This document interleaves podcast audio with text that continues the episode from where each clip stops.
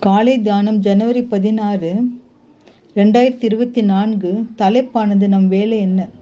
அநேகரை நீதிக்கு உட்படுத்துகிறவர்கள் நட்சத்திரங்களைப் போலவும் சதா காலங்களிலும் பிரகாசிப்பார்கள். தானியல் பன்னெண்டு மூன்று.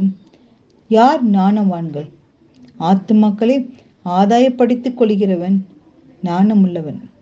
நீதிமொழி பதினோரு முப்பதுல முக்கிய வேலை இதுதான். செய்வோமா?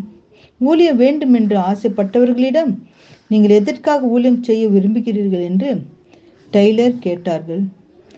அவர்கள் சொன்ன சில பதில்களை பாருங்கள். ஒன்றாவது நம் ஆண்டவருக்காக எதாகிலும் செய்ய வேண்டும். இரண்டாவது உலகம் முழுவதும் கிறிஸ்துவர்களால் நிரப்ப வேண்டும். மூன்றாவது திருச்சபை வளர வேண்டும். நான்காவது காணிக்க பெருக வேண்டும். ஐந்தாவது ஆலய நிரம்பி வழிய வேண்டும்.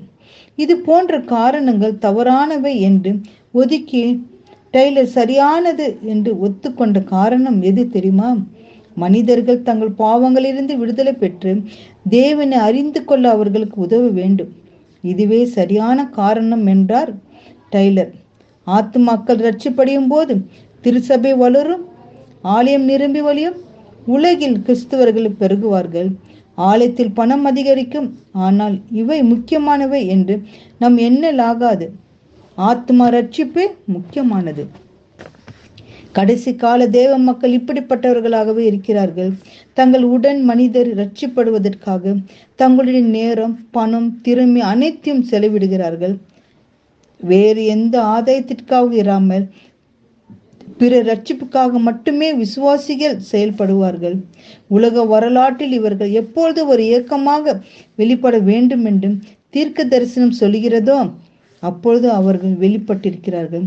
தானியலிடம் ஆண்டவர் சொன்னார் முடிவு காலம் மட்டும் இந்த வார்த்தைகளை புதிய பொருளாக வைத்து வைத்து இந்த புஸ்தகத்தை முத்திரை போட்டு அப்பொழுது அநேகர் இங்கும் அங்கும் ஓடி ஆராய்வார்கள். அறிவும் பெருகி போம் என்றார். முந்திரை போட்டப்பட்ட இந்த புஸ்தகத்தை அநேகர் இங்கும் அங்கு ஓடி ஆராய்கிறார்கள். யார் என்றா? யாரெல்லாம் புரிந்து கொள்வார்கள்? இந்த வார்த்தைகள் முடிவு காலம் மட்டும் புதிய பொருளாக வைக்கப்படும் முத்திரிக்கப்பட்டும் இருக்குதும்.